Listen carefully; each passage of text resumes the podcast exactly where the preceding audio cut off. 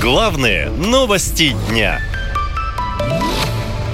Воевать некому. В регионах России запустили агитацию за службу по контракту. В Белгороде появился специальный автобус, который ездит по городу и агитирует за службу по контракту. В нем участники СВО и инструкторы рассказывают о преимуществах службы в армии. На автобусе размещены огромные плакаты со словами «Родина, мать зовет» и «А ты записался добровольцем». Если у кого-то возникает такое желание, то прямо в автобусе можно написать соответствующее заявление и пройти тестирование. Почему такую агитацию решили запустить, рассказывает губернатор региона Вячеслав Гладков.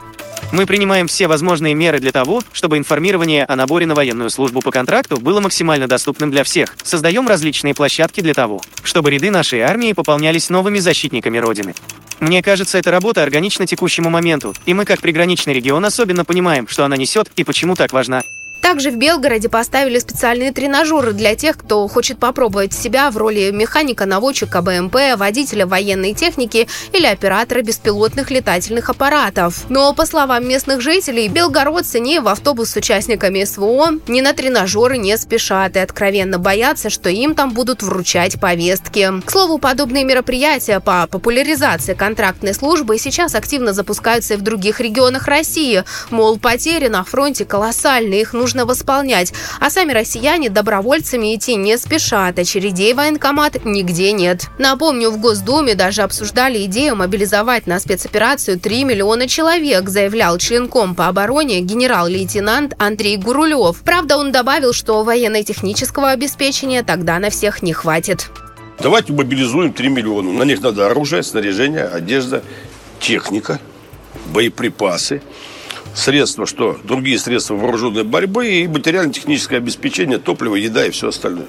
Вообще о потерях на фронте Министерство обороны последний раз отчитывалось больше года назад, подтвердив тогда гибель около 6 тысяч человек. По данным западных разведок, на самом деле эта цифра в 50 раз больше. Приблизительно такое же число некрологов в социальных сетях насчитала телеведущая Ольга Скобеева. Пугает, шокирует – 284 тысячи некрологов, и это только в социальных сетях. О том, что мужей на фронте калечат и убивают, жалуются и жены участников СВО. Всех наших просто убивают. Их привезли туда просто как игрушки, просто поиздеваться над нашими ребятами. Но их уничтожают их не же ребята, их не бьют хохлы, их бьют наши. Помогите нам, пожалуйста. Мы, жены, матери, отцы мобилизованных ребят, их отправили в город Валуйки 1 числа. Вернулось оттуда всего семь ребят. После этого родный этих семь ребят нарисовал им кресты зеленой краской, связал им руки и начал их бить.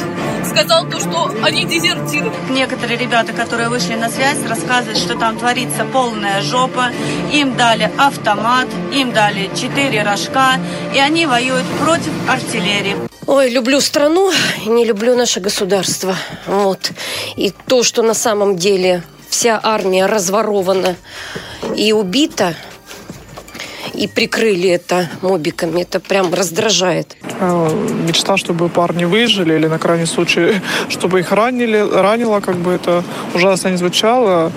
Вот. И таким образом они отправились домой на реабилитацию. Никаких сроков, никаких просто даже обнадеживающих новостей нет. Власти уже в открытую говорят, что Россия ждет долгая спецоперация. Это заявляли и Шойгу, и лично Владимир Путин. А следовательно, и человеческий ресурс нужно пополнять за счет популяризации контрактной службы или за счет новой волны мобилизации. Ну а она, по словам военкоров, уже близко. Законодательно все готово, военкоматы тоже. К слову, юристы напоминают, что в этот раз мобилизацию можно даже не объявлять, поскольку президент до сих пор не подписал документ о ее завершении. Наша лента. Веселим, сообщаем, удивляем.